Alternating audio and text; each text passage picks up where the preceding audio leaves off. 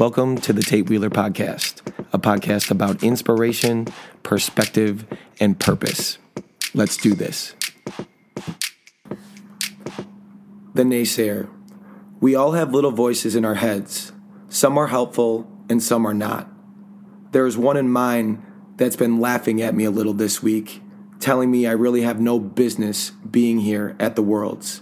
There's no qualifying, there's no nominations. You just sign up, show up, and go.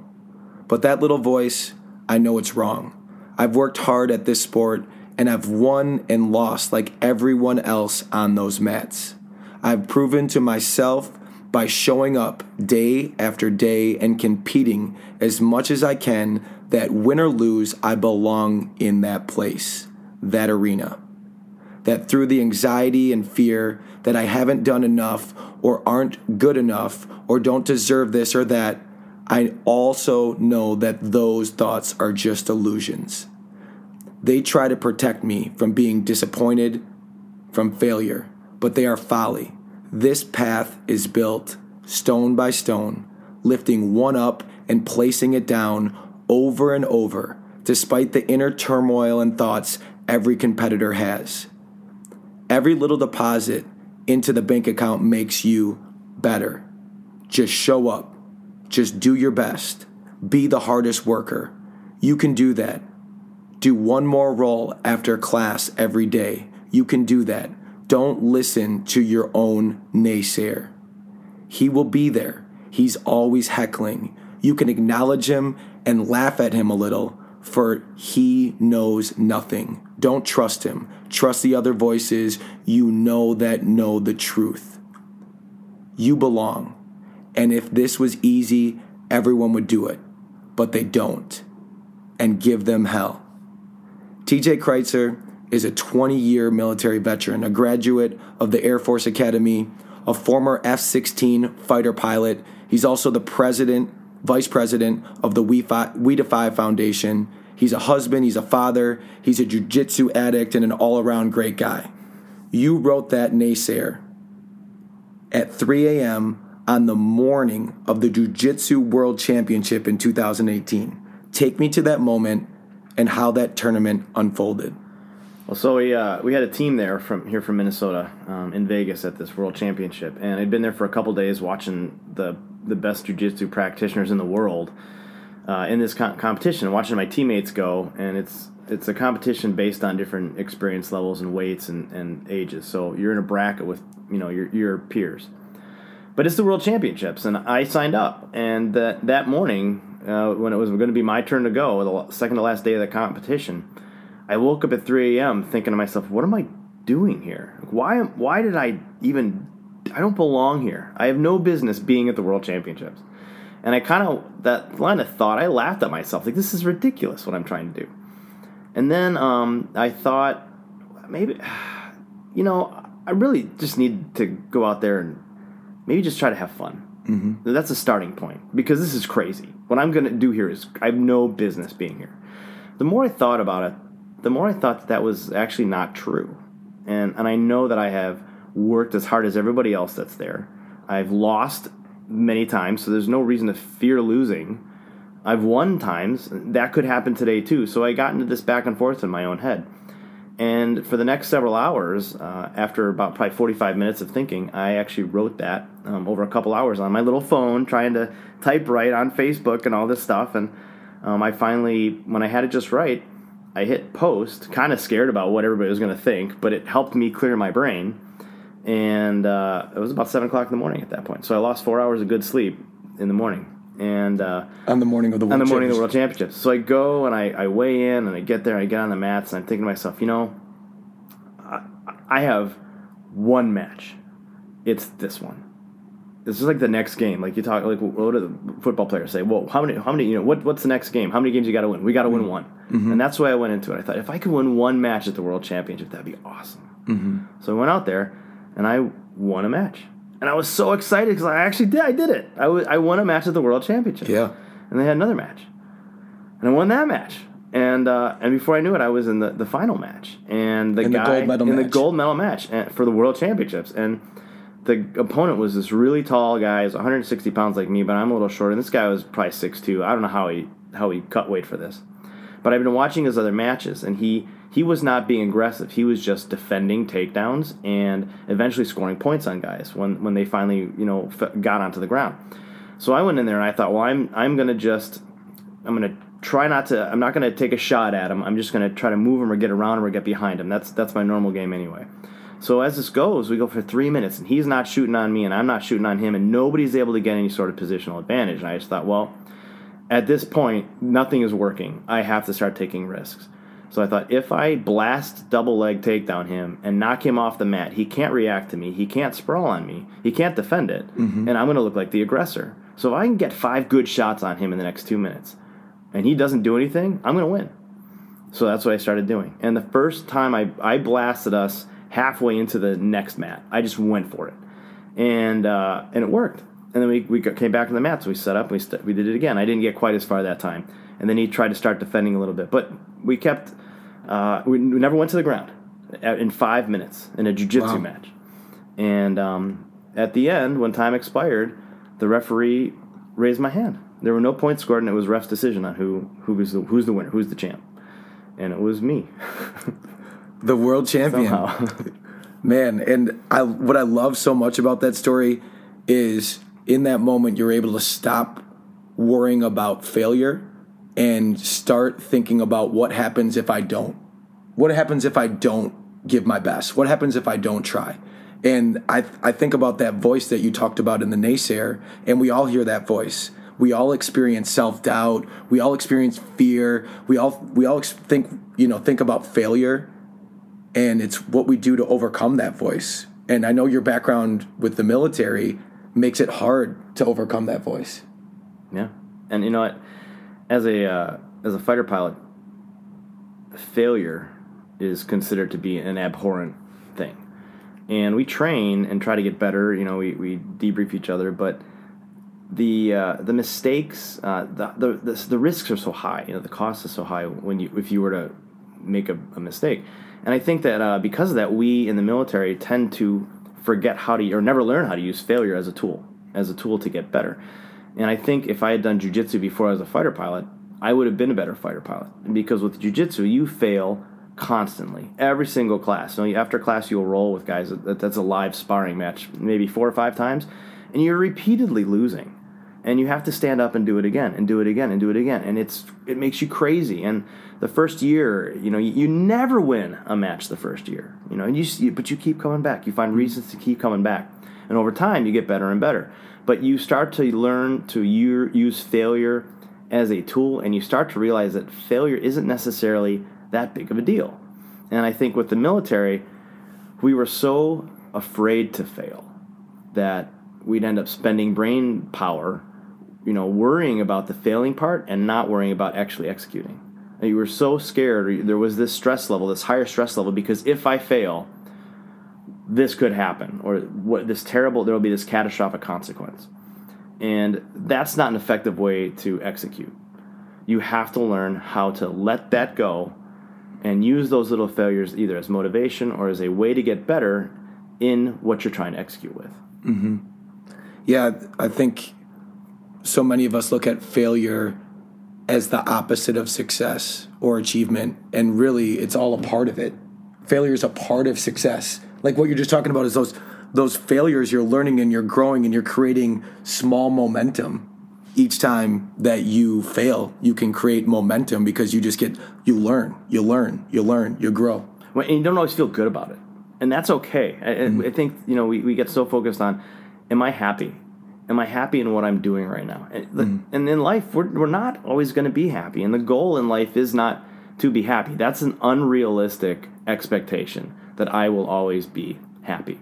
You mm-hmm. have to get through the hard times. You have to know that this this might suck right now, but it's only for now. And there are going to be things that I can find from this to apply to the next time to hopefully make it get better. And I think that's that's the point. You know that that's the important part of using using these failures as uh, little little ways to um, improve and to find a way to get better for the next time, so you can achieve that that happy moment or that goal that you set, mm-hmm. and accept that hey, negatives you know failures. Those things are going to happen. It's part of the road. Absolutely, absolutely. And I, I want to take that right into you know a, a, group that you work with with the We We Defy Foundation. For those of you that don't know the the We We Defy Foundation, it provides therapeutic relief to disabled veterans through jujitsu, and I love that mission. It tells you know it talks about how community and brotherhood and bond can help overcome PTSD or other disabilities connected to military combat. Can you can you talk a little bit more about? Yeah, Ken. You know, it, with uh, the military community, when uh, you leave the military, you've left behind a group of people that you considered, you know, your brothers and sisters. I mean, that you were very close to, and you have a, a very specific identity as a military member or as a veteran. And when you leave, that's all gone. And for many people, everything they think they were is behind them, and they don't know how to operate now uh, with without that's that familiar surrounding. Uh, if you look at our culture today, one to three percent of people are going to serve in the military. Seven percent have served at some time, and twenty percent of suicides in America are veterans. And a lot of that number is because of that this transition period that is really difficult for a lot of a lot of people to have. So what we try to do with We Defy Foundation is present folks with a uh, with a community that shares the warrior ethos that they had when they're in the military. Now it's a combat sport, but it's safe, and you know you're doing a fitness activity, we all know how important fitness is for mental health. Uh, with the human touch aspect of jujitsu, even though we're you know we're, it's a combat art, but when you touch someone, the chemical processes that go on in your brain, they, they create the same bonds that they do as when you touch your kid's face. So you're, you're, you're creating these same types of bonds with all these other people, especially when that wasn't there before. Well, that's important. It's important for how you relate to people. The accountability in the mil- or in jujitsu and the structured environment has uh, a lot of similarities to the military in terms of rank, in terms of a syllabus, in terms of expectations and how you're going to progress. That's something that I have a VA uh, mental health practitioner friend of mine who said that he thinks that that component of jiu-jitsu helps give veterans the feeling that they have control of their life again because they might have come home and might be trying to find a civilian job and maybe their family is really struggling with whatever they're dealing with coming back you know whether it's mm-hmm. ptsd or a serious injury things like that and all these things are in, up, in upheaval but then they find this gym they find this community and they start to know that there's something they can count on mm-hmm. and they can keep coming back to. And that becomes an anchor for them. Mm-hmm. The community itself, um, you've got everything from soccer moms to high school dropouts to high school kids to lawyers to pilots, like, you know, airline pilots. My gym has three airline pilots in it. You know, all these different people with different backgrounds, but they share that that warrior ethos, and that's a way that veterans start to understand that they can actually relate to people on the outside. That's the hardest thing I think is this this alienation that they often put themselves into um, inadvertently, but it's something that ends up happening. There's something so powerful that you said there because we all have a story.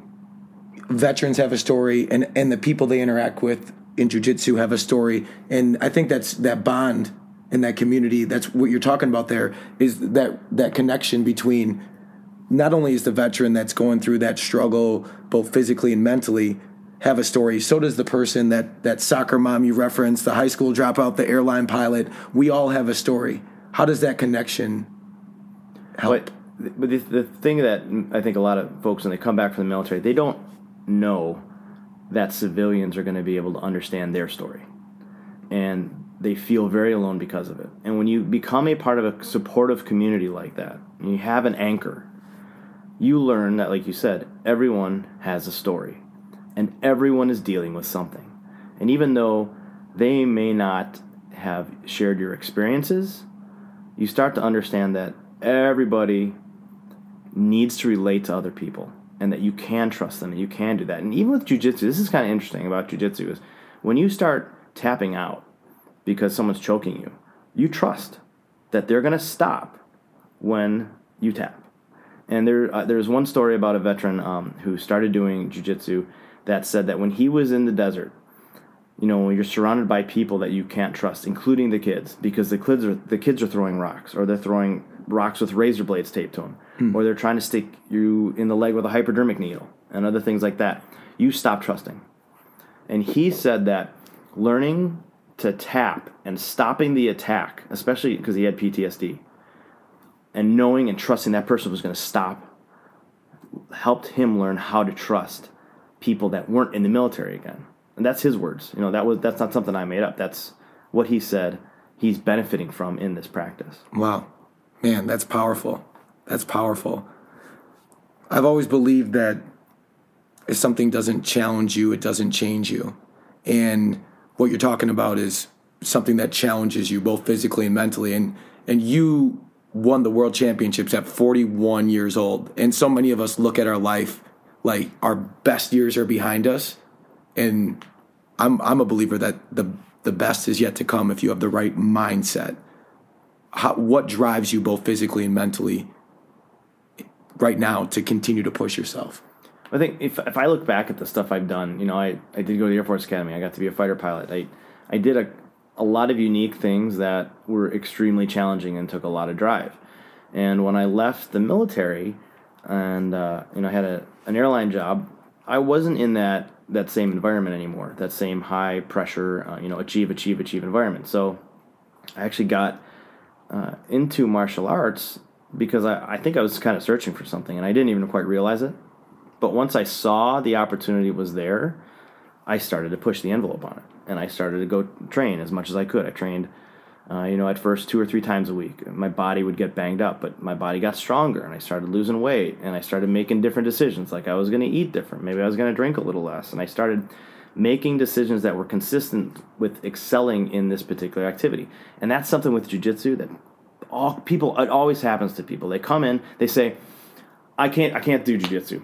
I'm not in shape. I have to get in shape first. Man, I hear know, that. You know I how you get in day. shape? Yeah. You get in shape for jujitsu by doing jujitsu, and that's something that happens to people when they, Yeah. they come in these gyms. And for jujitsu as an activity, I think combat sports as an activity, there's this accountability system that, and Mm-hmm. it's not mean accountability. It's not people getting in your face. It's support. Mm-hmm. It's people that want it, that know what they have started to achieve, Mm-hmm. and they've seen you start to achieve it too. And when you don't show up, they want you to be there and I, th- I think that's what helps is when you're Mm-hmm. there for each other it's just like that everybody has a story everybody's dealing with something you're learning to be there for each other well how did i i didn't win the world championship on my own i had a team mm-hmm. i had a team of people that were there training with me every day that helped me to get better that allowed me to believe that this wasn't a completely ridiculous idea that i should go and try and that's that's what it takes is just you just keep trying and uh, I think when I look at what I've accomplished before, and I'm 40, I probably got another 40 years, and uh, we're always reinventing ourselves. We're always different. I think that that's something that veterans can learn from this program is that what's behind them, it is behind, and all you can do is look forward and move forward. And who knows what you can accomplish yet? Mm. There's so much more to do. There's so many things you learn through life. You just become more and more complete, a complete person that's I think that's the why it's important to look forward. You can't you can't sit in the past. You have to keep moving forward. And do you think that challenging yourself in a in a physical way, I mean, without I, I, I believe that without some struggle there is no progress and so challenging yourself whether that be physically mentally on a, a level we're both parents like how does that all tie together in that mix I think with with parenting, you know, I I don't want Finn to be happy all the time. I I want him to. This is your six-year-old This you're is my six-year-old, and I don't want him. To, I want him to struggle sometimes, but I want him to figure it out. I, I don't want to be the one that comes in and, and makes everything okay. And I think my it is not my job as a parent to make sure he's always happy. It's my job as a parent to make sure he's equipped to deal with the hardships in life so he can get to that good place and, and make those accomplishments because those things do not come without hardship. You have to get past it, you have to learn from it and apply it to the next round. And that's you know that that's what you have to do. And if all we're focused on is being happy, we're always going to run from those challenges. And that fight or flight system we have in us that's keyed to look for threats. You know, we're gonna we're gonna identify something as a threat and run from it when we should be staring it in the face and saying, "I'm uncomfortable. I'm feeling the anxiety. I don't like how I'm feeling, but I know I can stand here, mm-hmm. and I can take these punches. You know, and I can weather this storm, and get back and get out on the other side because there's going to be something better. And if I never do that, I never learn how to do that, I won't achieve. I won't be able to move forward. I won't be able to make the next 40 years like the last 40 were. Mm-hmm. You have to keep pushing. Yeah. That's so powerful. It's like in in fitness, I mean, you know this. I mean, it's it's one in training, it's you know one match at a time. You know, like like you did at the World Championship, you take it one match at a time. You reference football; it's one play at a time, one game at a time. You're not overlooking the next opponent. But some of us, we just have to look at our day to day life. It's one day at a time. We're going to have challenging days, and we're going to have great days. But how do you take it that one day at a time and to break it down that in, into a super micro level? It's sometimes it's we got to get that voice that you talked about earlier in the naysayer. It's like you got to take it one minute at a time at different times, uh, you know, 10 minutes at a time. Have a good one minute of thought. How can that shift your perspective?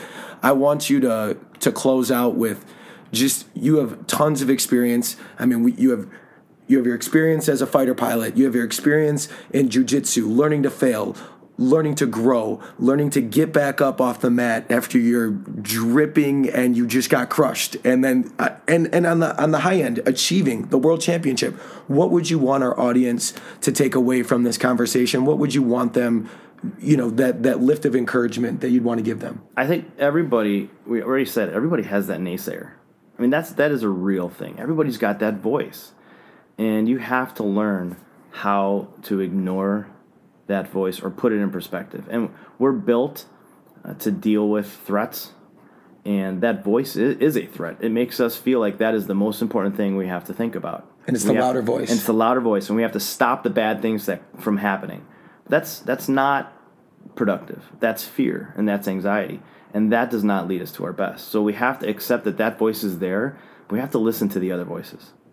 Every time the one that says, "Hey, I'm over here and I think you can do it," and I think it won't be that bad if you screw it up.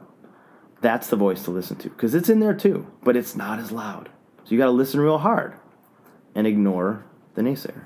Man, fear is a liar. Fear is a liar. Both you and I love the Teddy Roosevelt, the man in the arena. Let me read that real quick for the audience. It is not the critic who counts, not the man who points out how the strong man stumbles or where the doer of deeds could have done them better. The credit belongs to the man who's actually in the arena, whose face is marred by dust and sweat and blood, who strives valiantly, who errs, who comes short again and again, who spends himself in a worthy cause, who at the best knows in the end the triumph of high achievement and at the worst, if he fails, at least fails while daring greatly, so that his place shall never be with those cold and timid souls who neither know victory nor defeat. TJ, I appreciate you so much for hopping on the podcast with me. We're all better for it. Everyone listening, don't be afraid to be the man or the woman in the arena. Thank you so much for listening, everybody. If you enjoyed this episode, please make sure you share it with a friend and hit the subscribe button. Can't wait to connect with you again soon.